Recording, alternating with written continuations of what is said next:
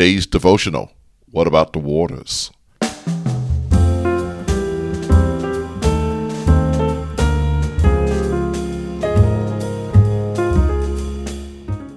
In chapter 5, the prophet Amos calls for the people of the house of Israel to hear a lamentation, a funeral sound announcing the death of the nation. Israel has died because of the injustices committed by the wealthy and powerful. Israel has died because of the worship practices of the people.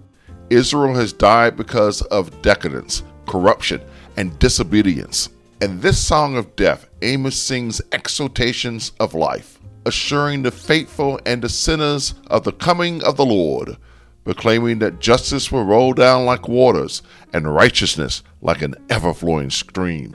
The use of water as a metaphor for justice is God's powerful symbol because of the role that water plays in our lives.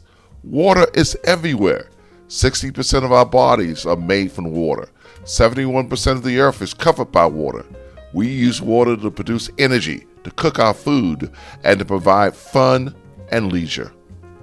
A new lamentation is being heard. This funeral song is announcing the death of planet Earth a death caused by environmental injustices that we have committed against God's creation.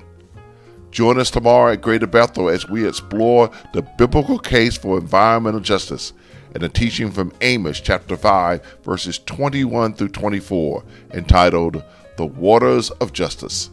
Join us in person at 11 a.m. at 140 Rose Street in Athens, or online or on Facebook and YouTube. Catch past sermons on our website, gbaathens.org, and subscribe to the podcast with Marvin Bland wherever you find your podcast. So until tomorrow, blessings, peace, and love.